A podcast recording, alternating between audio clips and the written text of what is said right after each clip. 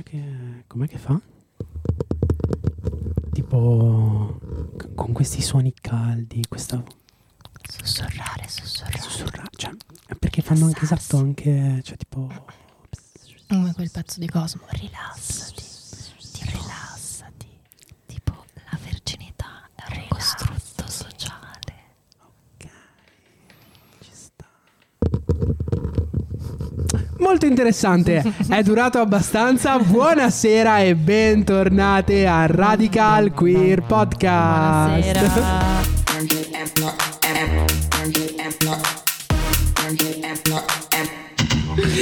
Continua, continua la nostra, continua la nostra ricerca del Il nostro del- viaggio. No, la nostra ricerca verso l'introduzione di puntata più cringe. perché abbiamo lanciato, abbiamo Questa detto la, le me scorse puntate. alta in classifica, io la quoto già. Però la nostra, ospite, la nostra ospite in realtà ormai è già padrona completamente della situazione. Infatti Anzi, siamo noi le ospiti. La prossima puntata forse la conduce lei alla fine dei conti. In realtà sono delle false. Siamo per zone false. Un po'. Un po' per zone false lo siamo. A questo punto diamo il benvenuto alla nostra cara Gloria Pallotta. Ha po- pochissimo a disagio. Aspetta, aspetta, scusa, Ala, ci puoi mettere delle, delle urla del pubblico? Abbiamo detto Gloria Pallotta! Wow! Gloria Viola. Sì, sono Viola. La Ciao a mettere- tutti, tutte e tutte, anche se qui useremo il femminile universale. Per Esatto, cancellare il genere. maschile. Siamo un po' complottiste. Diciamolo che è per questo che siamo qui. Esatto, cioè alla fine tutto questo sbatti, tutto questo sudore, tutte queste puntate, per che cosa? Per cancellare il genere Rimuovere la maschile. maschilità. Ma perché noi siamo femministe radicali? Siamo il vostro peggior incubo. Siamo femministi È radicali maschi escludenti. Cosa, cosa, cosa succede? È un gioco, giuro.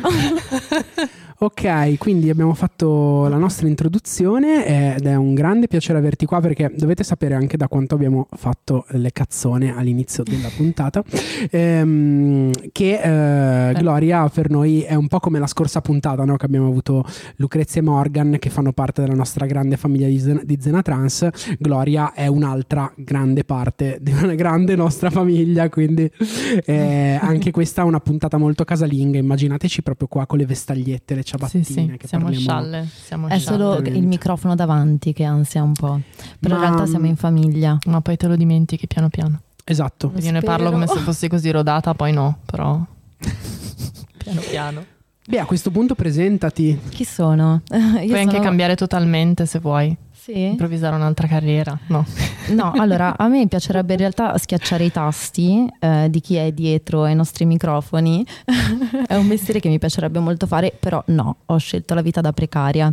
Quindi niente, in realtà non faccio granché, ho raccontato, ho iniziato a raccontare la mia storia negli anni e poi in maniera naturale il mio personale è diventato politico o viceversa e quindi mi trovo qui a parlare con voi stasera. Ok, beh, allora intanto, vabbè, anche per me sarà una puntata particolarmente emozionante perché comunque coinvol- coinvolgono anche me i contenuti di, di cui parleremo, anche se ho notato che tu sei, sei molto più strutturata e più scapata su determinate cose. Già prima stavamo parlando di una sindrome che io non conoscevo.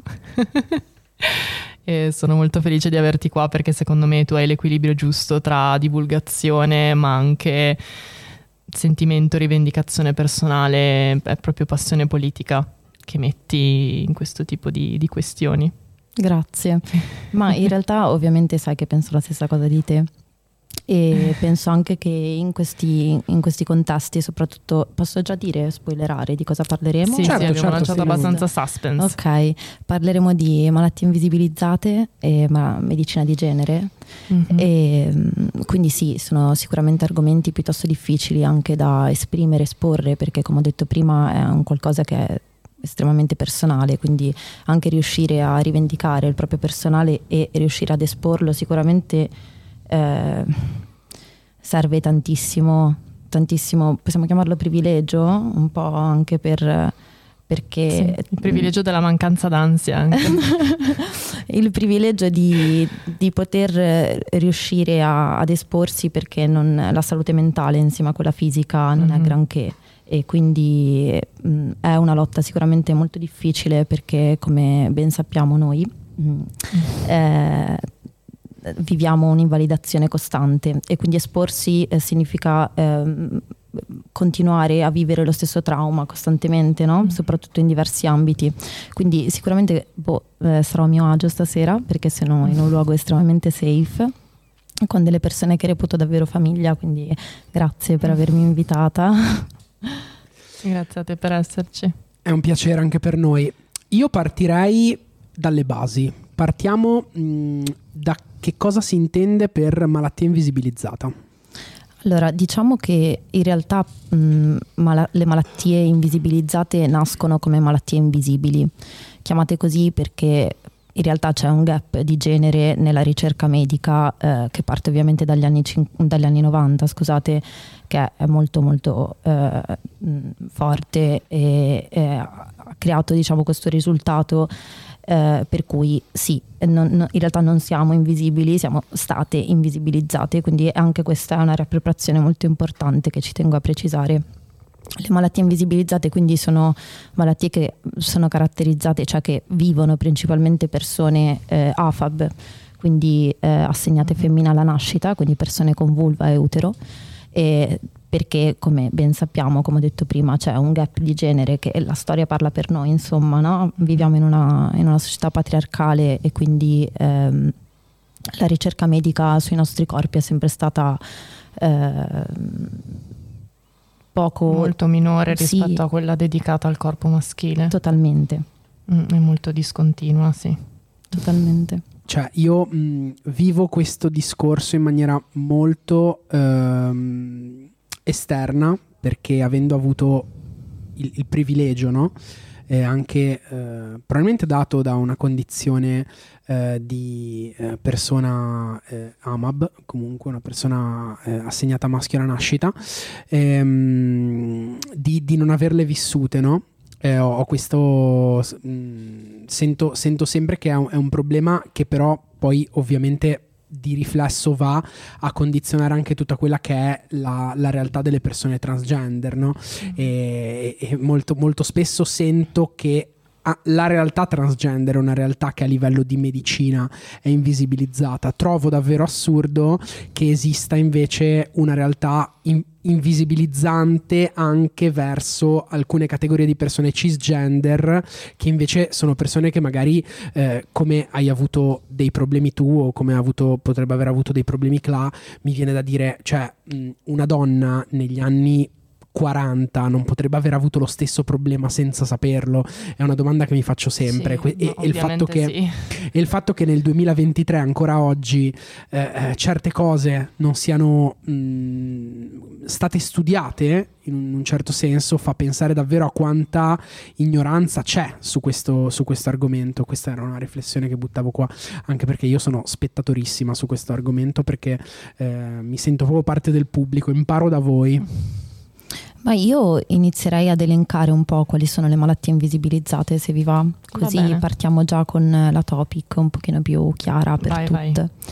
Um, come ho detto prima, eh, malattie invisibilizzate proprio perché c'è un'invisibilizzazione istituzionale.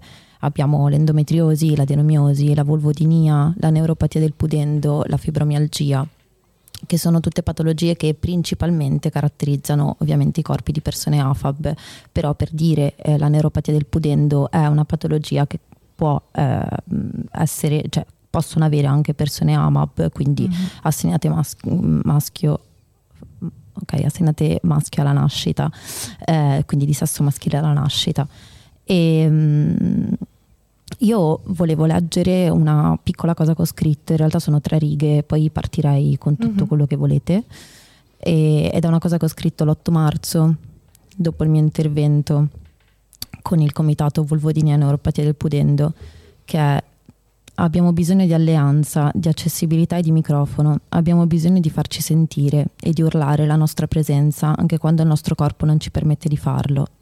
Ringrazio chiunque porti le nostre voci nelle piazze e nelle discussioni politiche, a chi si impegna nel passaparola, a chi non ci dimentica e a noi che nonostante la violenza istituzionale e la cronicità siamo qui a lottare in prima linea per i nostri diritti. Grazie per questa condivisione. Eh sì, sì. Fa Volevo partire tanto. un po' col botto. Ci sta. Secondo me a livello emotivo l'abbiamo data con questa riflessione. Va bene, beh, allora intanto prima, prima, ancora della puntata stavamo un po' parlando di medicina di genere perché non si può parlare di malattie invisibilizzate, perlomeno non in maniera costruttiva, se non parlando anche di medicina di genere, di quanto ci sia bisogno oggi di, insomma, di aumentarla incentivarla. Assolutamente. Poi diciamo che anche lì la medicina di, di genere nasce soltanto negli anni 90, questo ci fa capire eh, per quanti secoli siamo state oppresse, invisibilizzate mm. e silenziate. Noi, tra l'altro, eh, nel 1991 Bernadine Hailey, che è una cardiologa americana, si rese conto che le donne risultavano meno ospedalizzate all'interno dell'ospedale in cui lavorava rispetto agli uomini. Eh, questo, tra l'altro, anche meno posta di indagini diagnostiche. E quindi tra l'altro lei cogna, quindi la medicina di genere parlando mh, di sindrome di Yentl questo è molto curioso. Che perché... È prima ti ho chiesto, ma quali sono i sintomi? esatto, non è nessuna patologia. Un trabocchetto. Esatto, è la definizione di quella che è una problematica culturale, storica, quindi è un fenomeno che ha origini, ha origini antichissime e deriva da Yentl, che è un protagonista di, di questo racconto ambientato nel Novecento, la cui protagonista è una giovane ebrea polacca che per studiare si, si è finta maschio travestendosi, rasandosi i capelli, questo ci fa capire come poi a livello effettivo eh, coniare un gap così grande e dare un, una definizione di sindrome è sicuramente forte e lo definirei anche un po' eh, radicale, però mm. ehm, io tra l'altro non, non, riesco ad avere una connotazione troppo negativa della, del,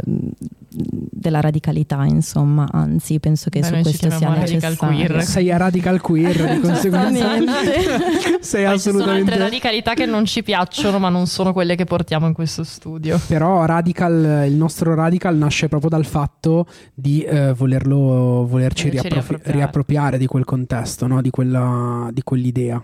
Di conseguenza sei super a casa.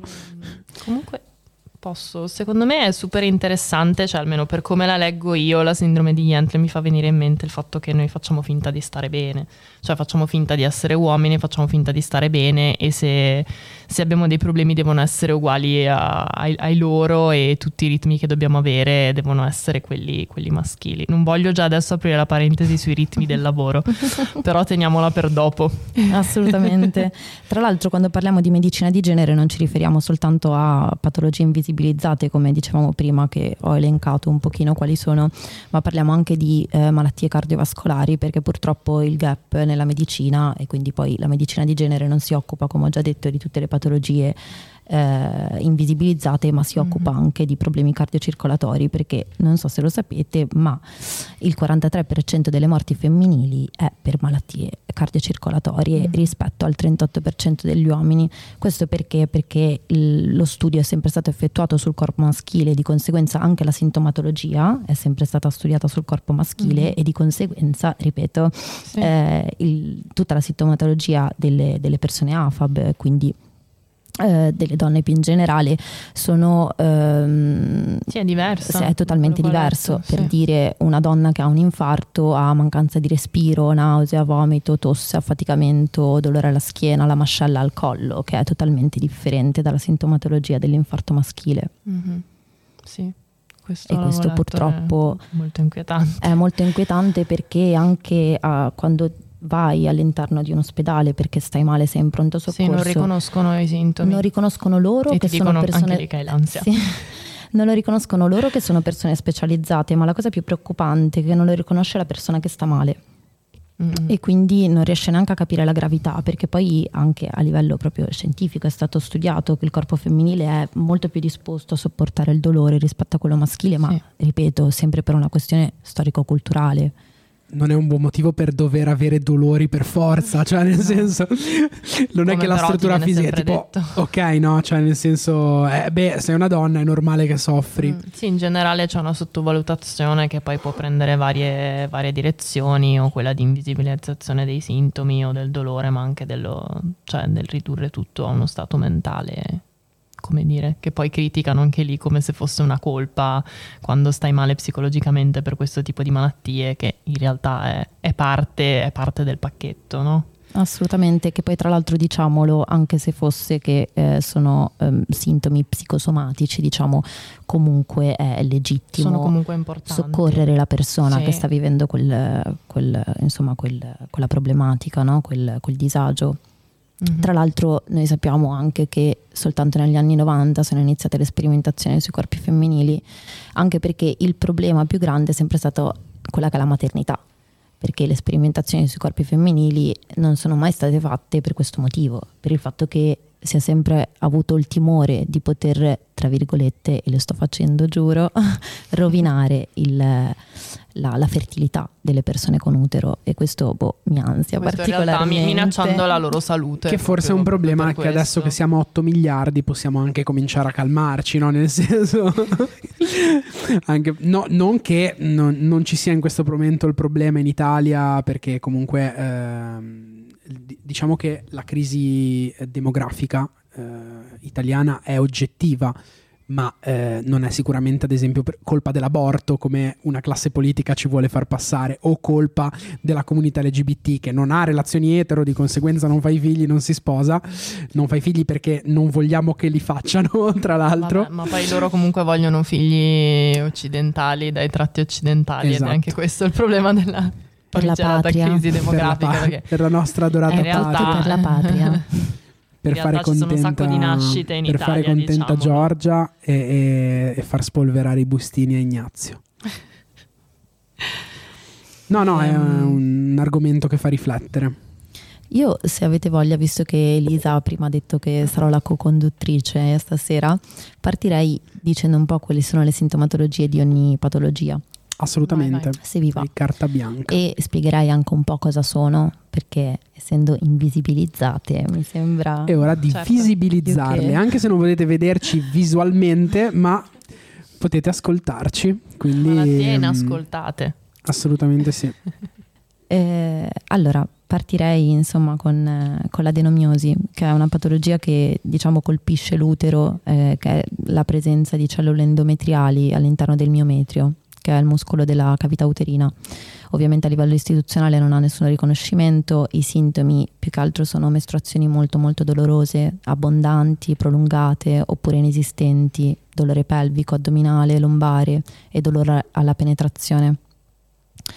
Invece l'endometriosi, eh, che mh, non è endometrio, lo sottolineiamo già adesso, eh, l'endometriosi è una malattia infiammatoria cronica e progressiva ed è caratterizzata dalla presenza di questo tessuto che è simile endometriale. Possiamo dire che è simile endometriale perché, come abbiamo detto prima, eh, se eh, ci sono cellule endometriali all'interno dell'utero, rivendicare il tessuto endometriosico, sto parlando medichese, Sì, ma sì, giusto che è un tessuto giuro che anomalo. Esatto, Mm-mm. finirò. È un tessuto che è differente dall'endometrio e questo è importantissimo da sottolineare perché la patologia a quel punto non viene più vista come una patologia ginecologica, ma a quel punto viene vista come sistemica e questo è importantissimo soprattutto a livello medico e quindi anche semplicemente semplicemente sempre tra virgolette, quella che è un aggiornamento medico, la formazione medica è super rilevante perché quando una persona ha, cioè, per finire, tra l'altro, questo tessuto endometriosico è localizzato fuori dalla cavità uterina e tra l'altro negli ultimi anni abbiamo visto come la patologia può effettivamente svilupparsi ovunque. Quindi, eh, eh, ripeto, abbiamo bisogno di una- un'assistenza eh, medica eh, molto più complessa e non soltanto ginecologica, perché per dire se l'endometriosi si sviluppa in qualsiasi altro organo, un ginecologo cosa fa? Sì, sì, Quindi certo. è Ci per questo uno staff intero. uno staff intero ed è per questo motivo che è importantissimo, soprattutto ripeto negli ultimi anni, rivendicare eh, totalmente, cioè sottolineare e passare anche come una rompicoglioni, qui eh, mi metterà il, il bip, Le parolacce le possiamo dire, non ti preoccupare. Sì, quelle le abbiamo sdoganate dalla prima puntata. Cioè. Tra l'altro pensate che i dolori mestruali ovviamente ci sono sempre stati, sono sempre stati normalizzati, io dico sempre che è una roba che noi ci trapassiamo da generazione in generazione ed è ovviamente ereditaria tra virgolette, semplicemente perché è ereditaria la normalizzazione del dolore stesso. E soltanto nel 1927 Sampson, che è un ginecologo, decide che l'endometriosi è causata dalla mestruazione retrograda. La mestruazione retrograda significa che durante la mestruazione il tessuto endometriale, quindi quello all'interno dell'utero, si sfalda muovendosi in senso opposto alle tube fino ad arrivare fuori dalla cavità uterina. Questo ovviamente è una teoria assolutamente fallace, ma noi ci ritroviamo nel 2023 che adesso dobbiamo lottare per la definizione corretta di endometriosi, quindi è passato un secolo e siamo ancora qui a Mm. parlarne. E que- infatti questa cosa è scioccante, nel senso, cioè si può comprendere che è una malattia nuova nel 1927, ovviamente non c'era la tecnologia di adesso e io posso comprendere che ci sia una diagnosi sbagliata, però magari una diagnosi sbagliata che porta poi a eh, cure sbagliate che portano a mettere in discussione no? quella diagnosi. È incredibile che passino 100 anni. Io ad esempio... mh, a parte il fatto che ehm, sentirvi parlare di queste cose molto spesso è qualcosa che da donna trans ho sempre patito un po' il fatto di non aver avuto un utero e ogni tanto invece mi avete fatto pensare tipo forse è meglio non aver avuto un utero. Forse è, è ok così. Ma al di là di questo mh, che vabbè ovviamente si scherza sì, io sdrammatizzo sempre molto su questo aspetto fa ehm, poi sempre riflettere anche il fatto che ancora adesso se tu parli con una persona X eh, di endometriosi, una persona che ti dice che cos'è l'endometriosi è il ciclo forte che ti fa stare male. Cioè, questa è una definizione che io ho sempre sentito di Sì. persone che parlavano di quelle tre persone nella mia vita che ho sentito parlare di endometriosi prima di voi, no? Sì, sì, sono informazioni false. Ed è una roba che mi fa pensare, dico cavolo, cioè c'è tutto un mondo dietro di persone che tutti i giorni soffrono e, e- e nessuno sa niente. infatti cioè. io, io lo spiego sempre, mi prendo 10 minuti di solito, dico è una cosa un po' macabra.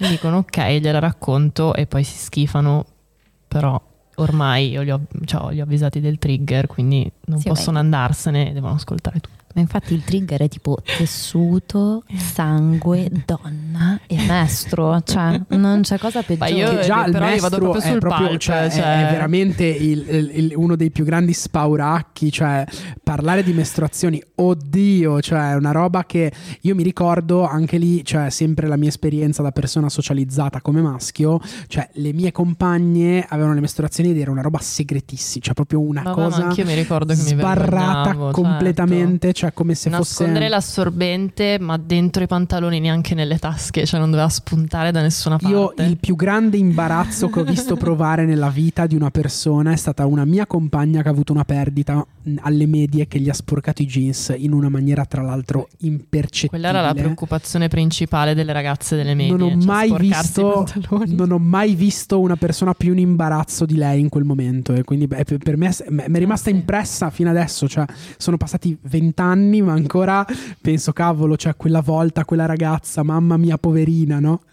E, e quindi figurati poi nel momento in cui si va a parlare magari di, di- di questioni com- più- che complicano, no? Quella Con parte. più sangue, sì. Assolutamente. Ancora poi più pensiamo no, al fatto che a livello effettivo c'è un processo, c'è sempre stato questo processo di tabuizzazione rispetto alla mestruazione stessa e che è sempre stato ovviamente esterno nei confronti delle persone AFAB e poi a livello effettivo le stesse persone AFAB perché interiorizzano, perché si sentono silenziate, oppresse e non sentono spazio per poter eh, esporre quelli che sono i propri bisogni fisici, Mhm. fisici allo stesso modo eh, diventa un tabù.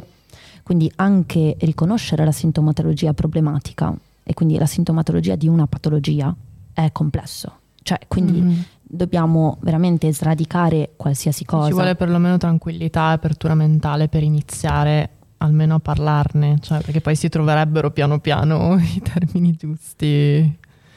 Però sì, è un cammino ancora lungo. Ma infatti noi siamo qui a parlare di malattie invisibilizzate, soprattutto ora stiamo parlando di endometriosi e adenomiosi, però eh, cioè, ci sono persone che ancora oggi non riescono a esporre di avere la mestruazione, ci sono persone che non sanno la differenza tra ciclo mestruale e mestruazione, ci sono persone che mm. davvero credono al costrutto sociale della verginità, quindi davvero abbiamo bisogno di fare un lavoro grandissimo, veramente, veramente grandissimo.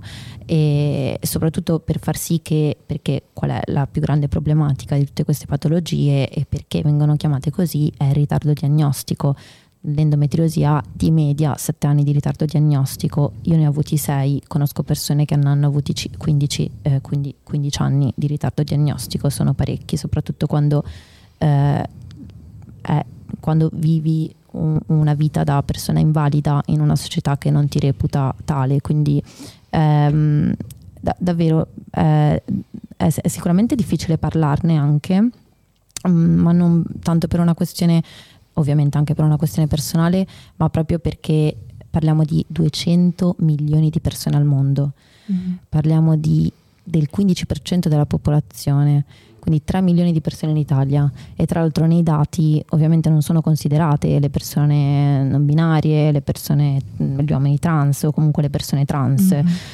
sono considerate soltanto le donne principalmente, anche perché la diagnosi di endometriosi è difficilissima da avere, perché a livello eh, istituzionale tu la diagnosi puoi anche avercela tramite una risonanza magnetica con contrasto, per esempio, però a livello istituzionale non vale come diagnosi.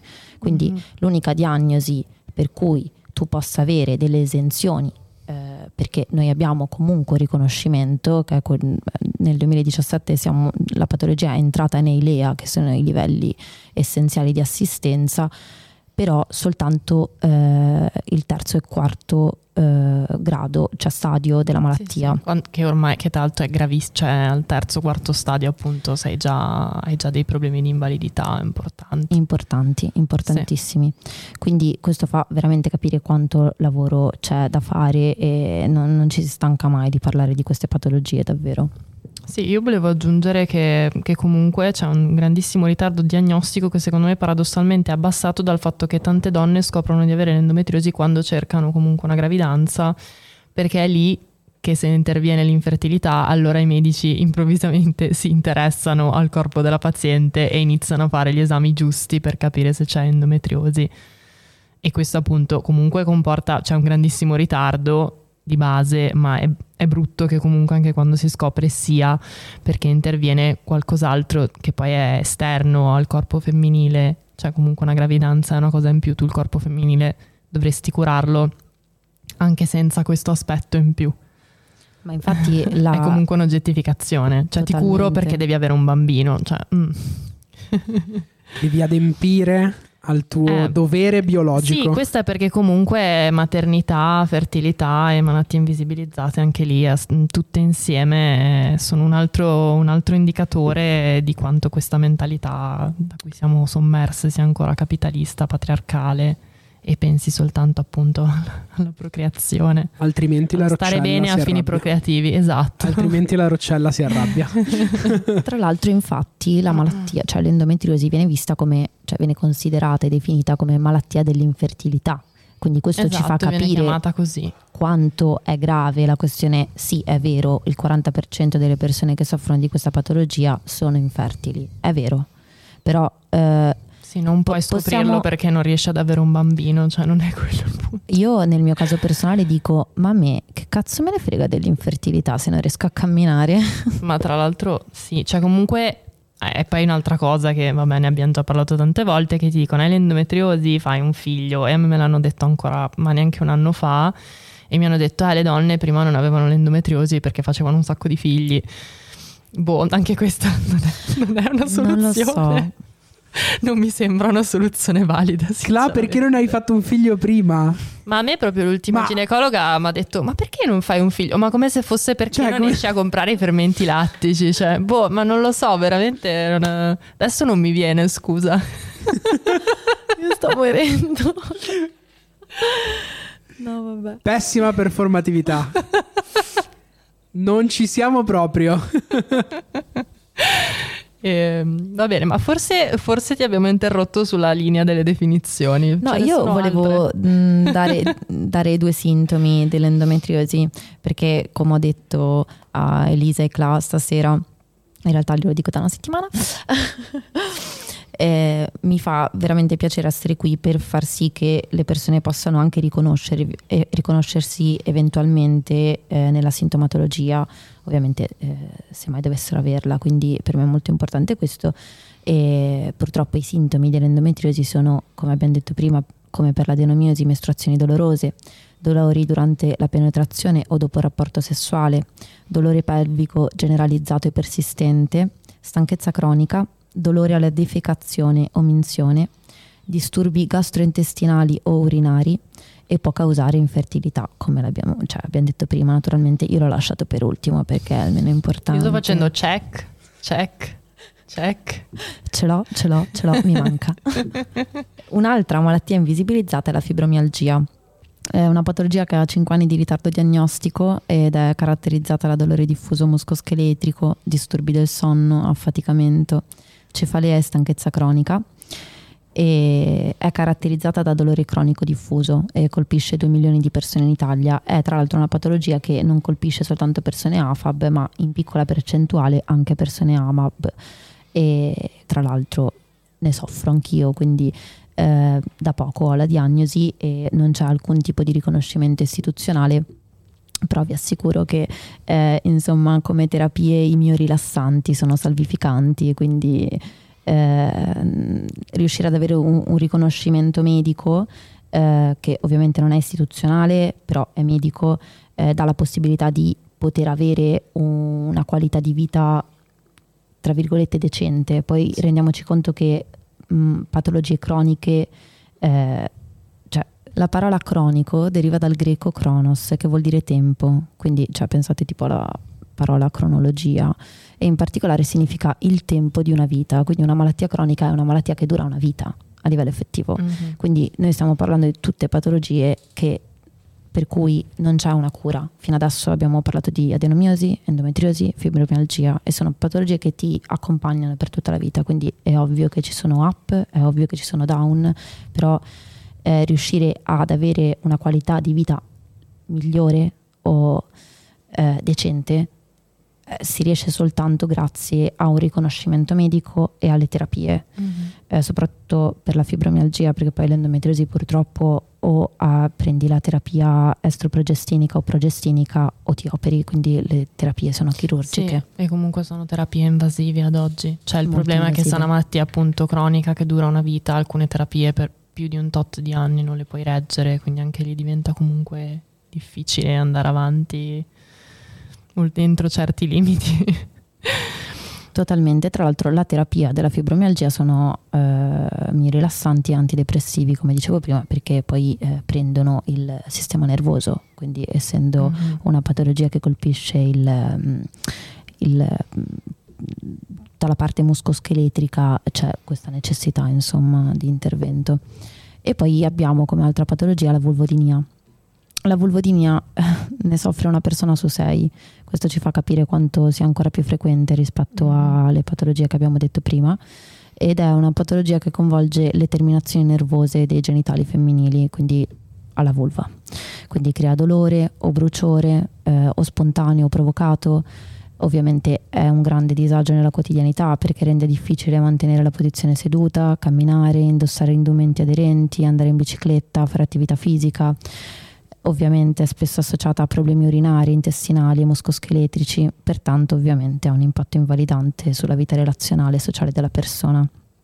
Tra l'altro, come parliamo, dicevo prima, no? stiamo parlando di tutte patologie croniche, quando poi le patologie croniche ovviamente queste sono invisibilizzate, quindi c'è un ritardo diagnostico, tutto quel ritardo diagnostico fa sì che la cronicizzazione aumenti del corpo, quindi mm-hmm. ci sono tantissime persone che hanno più patologie insieme e n- non è un caso, cioè è, è anche il, la conseguenza di, Sì, di sì. quella che è un'invisibilizzazione C'è una istituzionale. stratificazione. Cioè una che, porta, una che porta l'altra. Sì, per dire, mh, abbiamo un'altra patologia che, come dicevo prima, è la neuropatia del pudendo. Tra l'altro c'è un'associazione in Italia che è l'AIMPU, che fa un lavoro incredibile.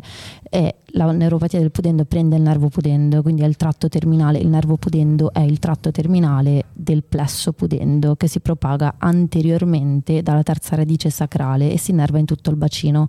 Ho dato questa definizione per far capire che quando la patologia c'è, significa che è caratterizzata da un dolore cronico nella zona pelvica, quindi è un'infiammazione del nervo pudendo, quindi per dire eh, hai radiazioni nella regione lombare, eh, nei genitali esterni, lano, inguine, eh, sovrapudica, eh, cocige, cosce, quindi quando poi il dolore si cronicizza così tanto, tante volte è questa la, la causa della vulvodinia.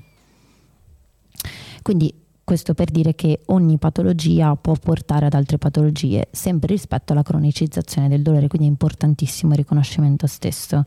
Tra l'altro, come dicevo prima, eh, dell'AIMPU, che è l'associazione che si occupa di neuropatia del pudendo, abbiamo il Comitato Vulvodinia e Neuropatia del Pudendo, che si occupa ovviamente c'è un comitato scientifico all'interno, c'è ovviamente anche AIMPO all'interno e il comitato eh, vulvodinia neuropatia del pudendo non si occupa soltanto di vulvodinia o neuropatia del pudendo, ma si occupa anche di fibromialgia, adenomiosi, endometriosi. Quindi se avete bisogno e pensate di avere una di queste patologie, rivolgetevi tranquillamente all'associazione.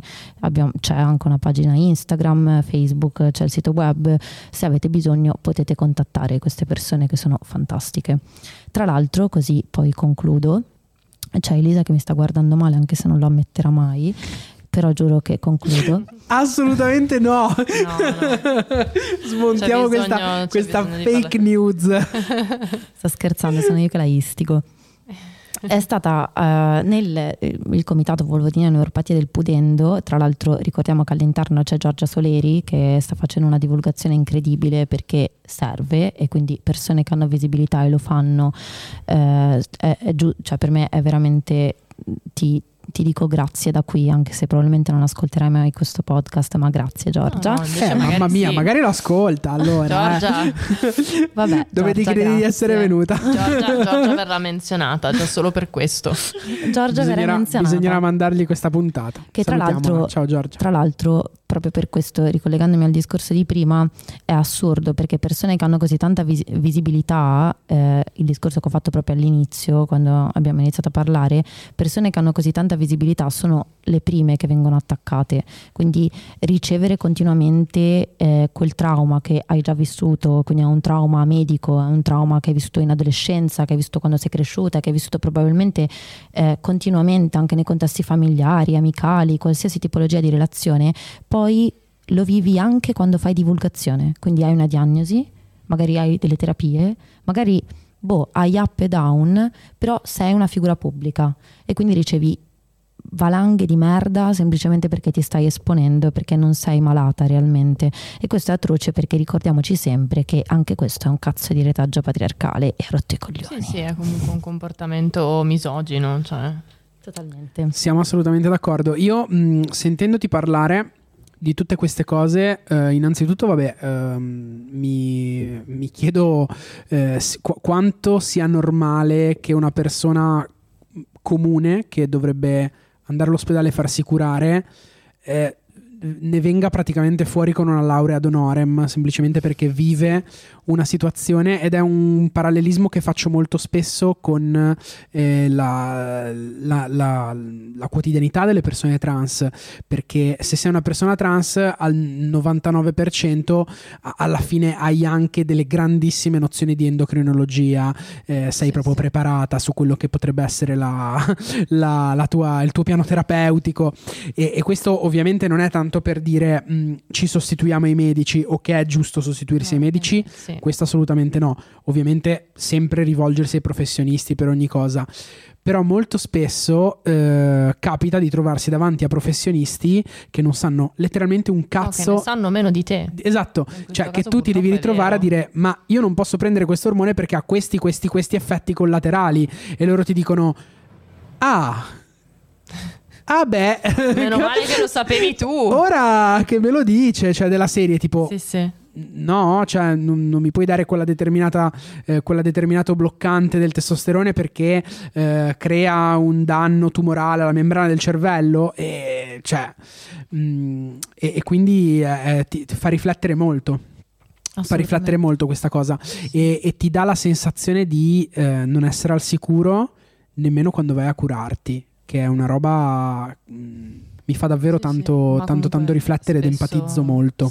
Allucinante. E poi tra l'altro, eh, sempre eh, rispetto a questo, dicevi ovviamente te Elisa in un'altra situazione, però per dire persone che soffrono di malattie invisibilizzate, la prima cosa che fanno è ricercare un'autodiagnosi, cioè quindi capire, Mm. cioè scrivere i sintomi su Google e autodiagnosticarsi Certo, la perché- patologia. viene ma- prima ma- l'autodiagnosi e poi devi cercare i medici che in realtà validino qualcosa che tu già sai. Ma perché perdi fiducia nel, nel professionista. E questa è una cosa che, che comunque ti porta, cioè se tu vai, hai un problema e questa persona ti dice ma no, non hai niente e tu comunque stai male, soffri, è normale che te la vai a ricercare. Totalmente. Ehm, allora, se avete voglia, parlo un secondo della proposta di legge che ha fatto il Comitato Vulvodinia Neuropatia del Pudendo e Vai. poi ci dedichiamo a quello che volete. Vai, Assolutamente. Vai, così chiudiamo comunque con una nota positiva. Sì, esatto, perché a novembre 2021 il Comitato ha organizzato a Roma il convegno dal titolo Vulvodinia e neuropatia del pudendo, un dolore senza voce, durante il quale hanno presentato la proposta di legge per il riconoscimento di vulvodinia e neuropatia del pudendo come malattie croniche invalidanti, chiedendo ovviamente l'inserimento nei livelli essenziali di assistenza con Inelea. La proposta di legge poi è stata depositata il 28 marzo 2022 alla Camera e il 16 aprile 2022 al Senato con le firme di quasi tutti i gruppi parlamentari. parlamentari. Ovviamente il comitato cosa chiede? Chiede un presidio pubblico specializzato in ogni regione, l'esenzione per le relative prestazioni sanitarie, la promozione della formazione medica obbligatoria, i finanziamenti per il sostegno alla ricerca e l'accesso agevolato a telelavoro e smart working, perché ricordiamoci che tra l'altro anche per chi studia è atroce il fatto che non si possa eh, studiare ora in DAD, quindi ci sia stata semplicemente la possibilità soltanto durante il Covid, però ricordiamoci che ci sono queste patologie che non sono riconosciute istituzionalmente e di conseguenza portano eh, persone ad avere anche un ritardo allucinante nel, nel compiere poi il percorso di studi. O no, sì, comporta anche l'abbandono spesso. Certo, assolutamente. O il licenziamento nel caso del lavoro. Mm-mm. Bene, abbiamo approfondito molto, abbiamo detto un sacco di cose e abbiamo riflettuto e questa è secondo me la cosa cardine di questa puntata. E, e a questo punto passiamo con la sezione notizie. Ok. E sono sempre notizie di Momento me. Ci abbiamo esatto. provato. C'è stato un momento Ci di abbiamo che provato. Ci doveva abbiamo- esserci. cioè. Ci abbiamo provato e invece, raga, sono sempre, sempre, sempre notizie di merda. Non ne usciamo da questa roba, ma anche, anche perché siamo nel momento storico eh, in cui probabilmente noi comu- come comunità siamo più potenti e di conseguenza Veniamo vessati di più. e di conseguenza l'oppressione è maggiore perché facciamo più paura. Secondo me, eh, secondo me la- la- la, mm, l'inizio è questo. E io inizierei con la nostra amica Dolores Sambridge del Ministero italiano a questo punto.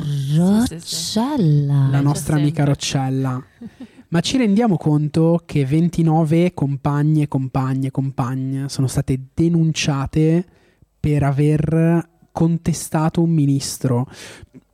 Allora, partiamo dai fatti. Eh, mh, ne avrete sentito parlare perché in lungo e in largo questa persona ha fatto un vittimismo cosmico in cui Sì, sì. grandissime forze politiche, anche di opposizione, si sono ritrovate a eh, dare appunto solidarietà no, alla ministra che è stata contestata semplicemente in quanto ministra, in quanto persona che comunque eh, continua a rilasciare interviste su quelli che sono eh, il femminismo, eh, le, le, mh, basi femministe completamente assurde sulle posizioni femministe estreme sull'aborto che non definirei neanche estreme contorte proprio controverse sulla questione dell'aborto sulla questione della ehm, eh, omogenitorialità cioè ehm, una persona che ha dato modo davvero in, in questo periodo di farsi Sì, contestare. è una persona che è provocatrice. È provocatrice. Molto spesso comunque vuole provocare dicendo determinate cose. Esattamente, cioè lei arriva... Dicendo che lei è femminista. Cioè, Stavo pensando la stessa cosa, Cla.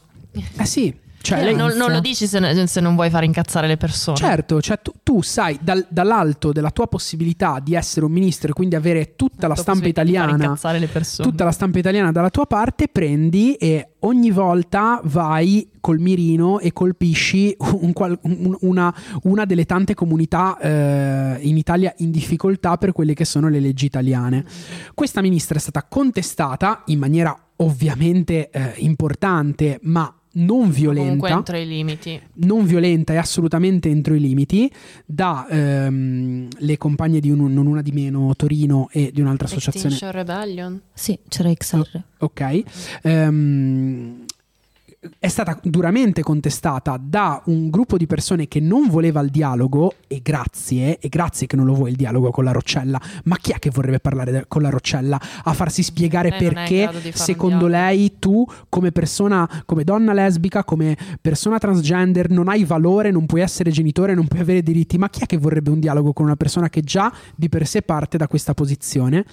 E, e quindi queste persone che hanno provato a contestarla si sono ritrovate con una denuncia per violenza privata Sì, sì. e, e- e un sacco di retorica sul fascismo degli antifascisti, che è la Sì, cosa sì, sì. Ma questo ormai va di moda che danno, danno dei fascisti eh, loro a noi. e Ah, assolutamente, assolutamente. Cioè, citare Pasolini a sproposito, cioè c'è un sacco di eh, situazioni che si stanno mm, p- veramente ripetendo No, molto. C'è un pattern, no? Io arrivo, tiro la merda, le persone si arrabbiano e io sono la povera vittima delle persone arrabbiate. Sì, sì, sì. È la loro, è la loro Comunque, strategia. Come dice la grandissima Miki Murgia, Michele Mur- Michela Murgia, la contestazione è democrazia, se no è dittatura. Assolutamente. Beh, Se ma però la democrazia non presa- ti piace, No, abbiamo un problema. Tra l'altro poi se la sono presa anche con la gioia che era semplicemente venuta a mediare, quindi questa poi è la dimostrazione del fatto che per loro non va bene neanche il tipo più minimo di, di comunque di esercizio democratico, cioè se non va bene neanche la mediazione, per forza non ti va bene neanche la contestazione. Cioè, assolutamente. Io, io, io Un ho- momento molto cupo secondo me è stato. Davvero, Beh. cioè è una pagina veramente nera Sì, sì. della, della, No, a della me sono cronaca venuti i italiana. brividi quando, quando l'ho letto, ho detto questo è un, è un punto brutto a cui, a cui comunque siamo arrivate. Io, io ho preso coscienza del fatto che prima o poi verrò denunciata per qualcosa. Cioè, sì, anche io so. ho detto, ma allora forse... Ah, mi denunceranno per quello che faccio, per il mio Questo- podcast, mi denunceranno per le mie proteste in piazza, mi denunceranno per essere andata a un incontro per parlare sì. di un libro anti-Shva in cui siamo andate semplicemente Sì, tra l'altro sì. a, a- a- a parlare. Pensa se l'avessimo ehm, fatto ora. Eravamo proprio noi tre. Eravamo proprio noi tre ehm, a, parlare con un fa. autore eh, che, che sta portando avanti delle posizioni ipertransfobiche.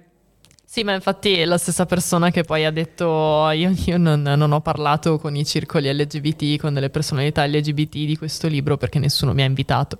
Quindi io mi aspetto Fatti che la due Roccella domande. possa rispondere qualcosa di simile. di- Sì, sì, "Ah, assolutamente, Ma non di meno cioè- non mi ha mai invitato. eh." Io, io trovo veramente, trovo veramente odioso, trovo veramente odioso questo eh, continuo attaccare per poi ricevere una risposta che non è violenta come il tuo attacco, ma tu essere vittima di quella risposta. Non può funzionare così. Se tu scagli la pietra, devi anche essere pronta al fatto che qualcuno non sarà d'accordo con quello che vuoi dire. E, e qual è il mezzo- l'unico mezzo che la popolazione ha per mm, contestare il potere? È la protesta, perché tu in quanto potere hai già modo di esprimere le tue Sì, sì, posizioni, hai già modo di decidere per me.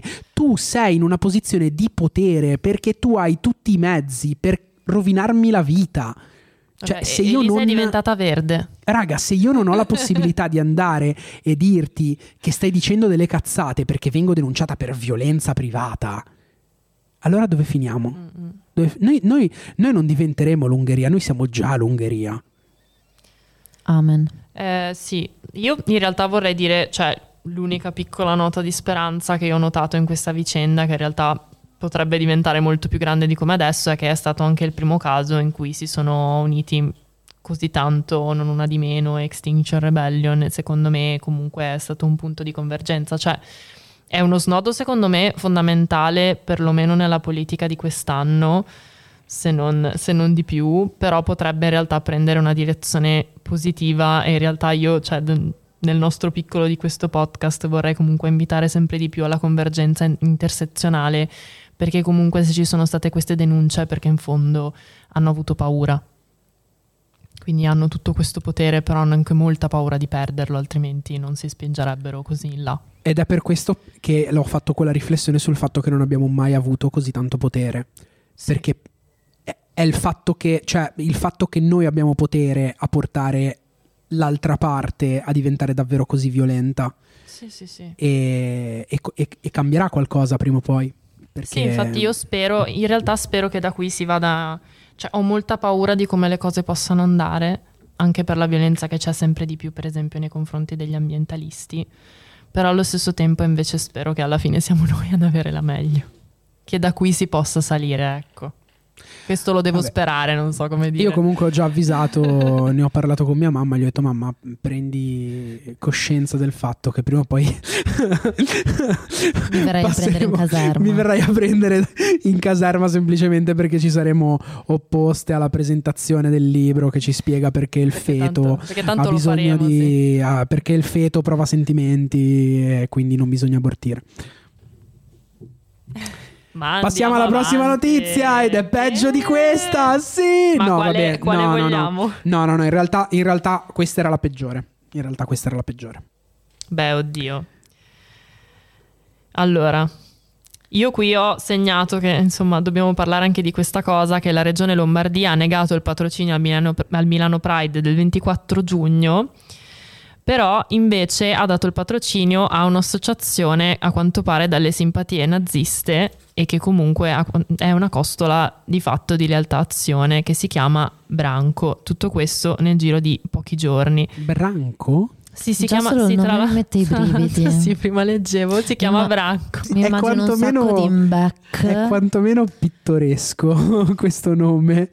È così trasuda tutta sì, questa sì, eterocis. È, so- è un torneo di calcio che si terrà, definito solidarista, che si terrà nel centro sportivo La Dominante. Oh. E questa onlus ha scritto grazie ancora Regione Lombardia per aver voluto patrocinare questa iniziativa a favore di un'infanzia la cui terra è martoriata. Un torneo Domenica di 21, calcio che sì, si sì. terrà.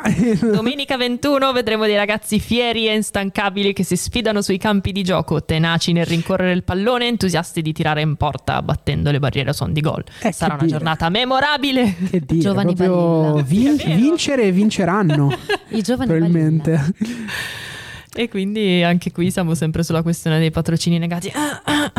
Beh, tra l'altro diamo, diamo, il benvenuto al Milano Pride in questa grande famiglia di, di Pride negati, non patrocinati Pride perché orfani. ricordiamo che io e Cla siamo attiviste di Liguria Pride e noi dal, da quando la giunta Bucci è al potere non abbiamo ottenuto patrocinio, abbiamo anche smesso ovviamente di richiederlo nel sì, momento in cui ehm, le, le, posizioni erano quelle, quindi sentire che abbiamo i, i i, i, giovani nostalgici del ventennio che vanno al gioco della palla con tutta questa fierezza e questa compostezza e questo ordine e questa disciplina ci fa davvero schifo schifo. Ma invece se vogliamo passare a un altro schifo, dobbiamo parlare del nostro non amico Luca Barbareschi. Ah. Che io ormai, ormai comunque io... Che male. Diciamo che... Ehm, Mi hai ehm, colpita. È diventato... È, è caduto in, in quella... Ehm, in, in, quell'elenco di elementi che io utilizzo come base per l'unità di misura dello schifo. Cioè nel senso... Pensavo da tipo libretti da mettere sotto le gambe del tavolo per non farli muovere. Quanto, quanto fai schifo da, da 0 a... Vi lascio tutti i beep del caso. Eh, io ho poca simpatia per Luca Barbareschi da quando so che è stato nel cast di Cannibal Holocaust, che è un film horror in cui hanno fatto violenza su animali veri, quindi con tutta quella eh, ah, okay. que- io eh, ho, ho la mia lista da cinefila, cioè. ho, quella, ho, la mia lista nera di, tutta, di, tutto il cast di quel film e quindi ho sempre provato molto fastidio per questa persona, ma si è superato. Vai, Cla. Eh, sì, insomma, lui ha fatto questa, questa intervista e ha parlato di Amleta, dell'associazione di, di attrici che comunque hanno, hanno, denunciato delle molestie, si è parlato di un, di un nuovo MeToo, è stato estremamente importante, è ancora un movimento importantissimo che sta dettando finalmente nuove, insomma, nuove regole all'interno del mondo del teatro e del cinema. E, mm, e lui ha detto, ha detto mi viene da ridere perché alcune di queste ragazze non sono state molestate o sono state approcciate in maniera blanda. Altre andrebbero denunciate per quando si sono presentate sedendo a gambe larghe dicendo ciao che film è questo. E lui dice amore chiudi le gambe, interessante ma ora parliamo di lavoro, cioè lui sostiene di avere rifiutato delle avance e che quindi non, non si, in generale non si tratti, non si tratti appunto di, di molestie, ma di ragazze che de, di loro volontà volevano evidentemente essere abusate, cioè è agghiacciante la maniera in cui ha eh, invisibilizzato le molestie facendole addirittura passare per un'agentività delle donne, anzi quasi come se gli uomini dovessero difendersi no? da tutte queste donne che... Cioè che mi fa quasi rivalutare eh... la posizione di Erfaina di qualche anno fa, che diceva che vabbè ma che problema c'è se io esco di casa e ti urlo, ah fantastica! Sì, no? Comunque io vorrei ricordare... confronto lui è transfemminista. Sì. Comunque vorrei ricordare a Barbareschi che Amleta, grazie ad Amleta, negli ultimi due anni hanno denunciato 223 casi di molestie e abusi nel mondo dello spettacolo. Glielo ricordiamo? Non so se ci ascolterà, eh, magari facendolo. Io glielo mando, mi passando, lo, quando lo passiamo, lo passiamo, a Giorgia Soleri, come abbiamo detto prima, sì. magari gli diciamo se tramite qualche conoscenza in comune. No, no invece, Giorgia, non scusate, ti vogliamo male. Vi devo fare quest'altra citazione che non ho trovato nell'articolo di oggi, ma che è stampata nella mia memoria, in cui lui dice che ha una figlia che, che invece ha, che ha studiato. Eh, che insomma eh, preda dell'innovazione, lo critica quando lui vede passare una donna per strada e dice questo è un eh, termine dello slut shaming che non riportiamo qui e, e lui dice che, che, che, è normale, che comunque è normale dare appunto della a una donna che passa per strada e sua figlia che invece gli dice della no, sex worker in maniera seria. non elegante. Sì, esatto. no, non riesco a dirlo, quello non riesco a dirlo, neanche vorrei dirlo e poi essere bippata, non lo voglio dire e basta. Ma lui invece lo dice. Chissà che, bus- che bustini ha in casa Barbareschi. Comunque Anche Barbareschi... bustini e bustini. Mamma mia. Perché poi c'è sempre l'altro lato della medaglia di questi fenomeni. Vabbè. Abbiamo, abbiamo, anche oggi, le, ci siamo andati leggere oggi eh, con le notizie. Barbareschi non ha detto soltanto questo, ha detto che un tempo era anche omosessuale. Ah, Le che è diciamo, stato omosessuale. È stato omosessuale eh, da passare. Eh, ma tornaci amore, Beh, perché c'è, nel senso secondo me cioè, stai vivendo male questa tua ha fatto la... riconciliazione con l'eterosessualità, cioè è andata ma... malissimo. Ma poi glielo ricordiamo che in Italia esistono ancora terapie di riconversione. Ma magari, magari è guarito così. Magari è guarito così. Io non lo so. Io insultando le, le, ragazze di Amleta. No, no, magari. Io, io sono so. fieramente io, deviata comunque. Io penso di aver preso troppi ormoni per potermi far guarire dalla chiesa. Ma magari. Andiamo a farci un salto. Ma secondo me sì. Poi arriverà in quel momento in cui magari ne sentiremo il bisogno e finalmente potremo essere delle. Barbareschi delle, delle piccole... Delle piccole o delle piccole balilla e poi vorremmo andare a fare balilla, il gioco esatto. del pallone. il gioco della palla. Oggi, adesso abbiamo, abbiamo, il momento delle pillole, eh, ma mi sa che dopo questa puntata le pillole ce le dobbiamo prendere perché secondo me prendiamo già usciamo, molte pillole. Usciamo di qua Valmesse, usciamo di qua Valmesse e con qualche denuncia. Ne abbiamo due. Io ho portato la teoria della donna malata e vabbè, vorrei leggere un estratto e vi consiglio ovviamente di leggerlo, è molto interessante, a me ha emozionato molto, in realtà ho pianto tipo per una settimana, ma ora sto bene. E mm, niente, inizio. La teoria della donna malata insiste sul fatto che la maggior parte delle forme di protesta politica sono internalizzate, vissute, incarnate, sofferte indubbiamente invisibili. La teoria della donna malata ridefinisce l'esistenza in un corpo come qualcosa che è sempre e soprattutto vulnerabile, come insegna il lavoro di Butler sulla precarietà e sulla resistenza.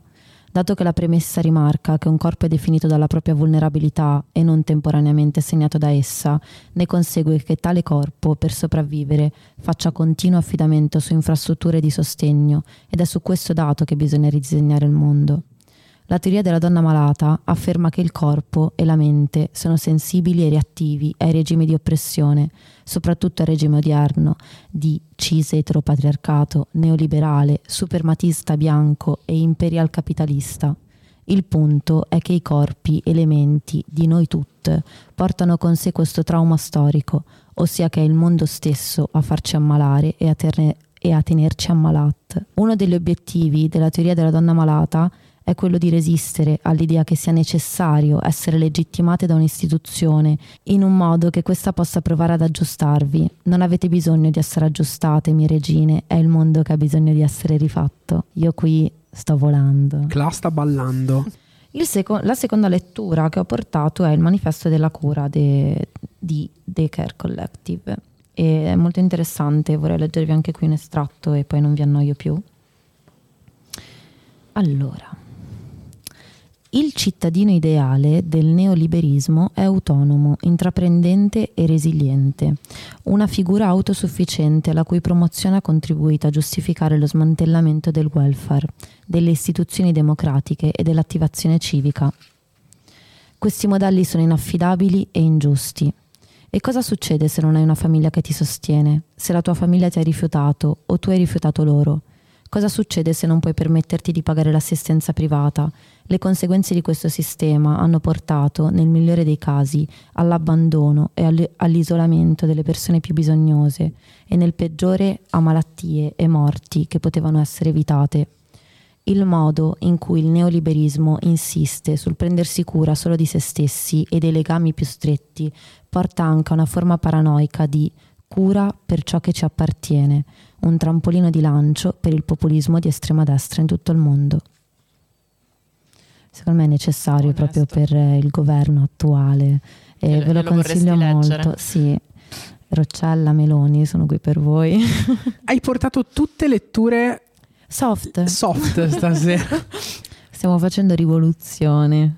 Scuola. Fino a, quando, fino, fino a quando non ci arrestano a questo punto. Sicuramente ci arresteranno per violenza privata. E È mi stato- chiameranno nazi femminista. È stato bello, però. Bene, siamo arrivate in fondo a questo episodio molto, molto caldo, molto molto, bello, casalingo. molto, molto ricco. Io sento che se ne parlerà. Grazie, Ama. Io sono molto molto contenta, vi ringrazio ancora dell'invito e poi tanto ora usciremo, stiamo già bevendo qui e usciremo a bere di nuovo per rilassarci. Va bene, allora ci salutiamo. Vogliamo tornare a... Eh, torniamo all'SMR, perché salutiamo sempre in SMR. Ok, ciao Roccella. Ciao Roccella. Ciao governo Meloni.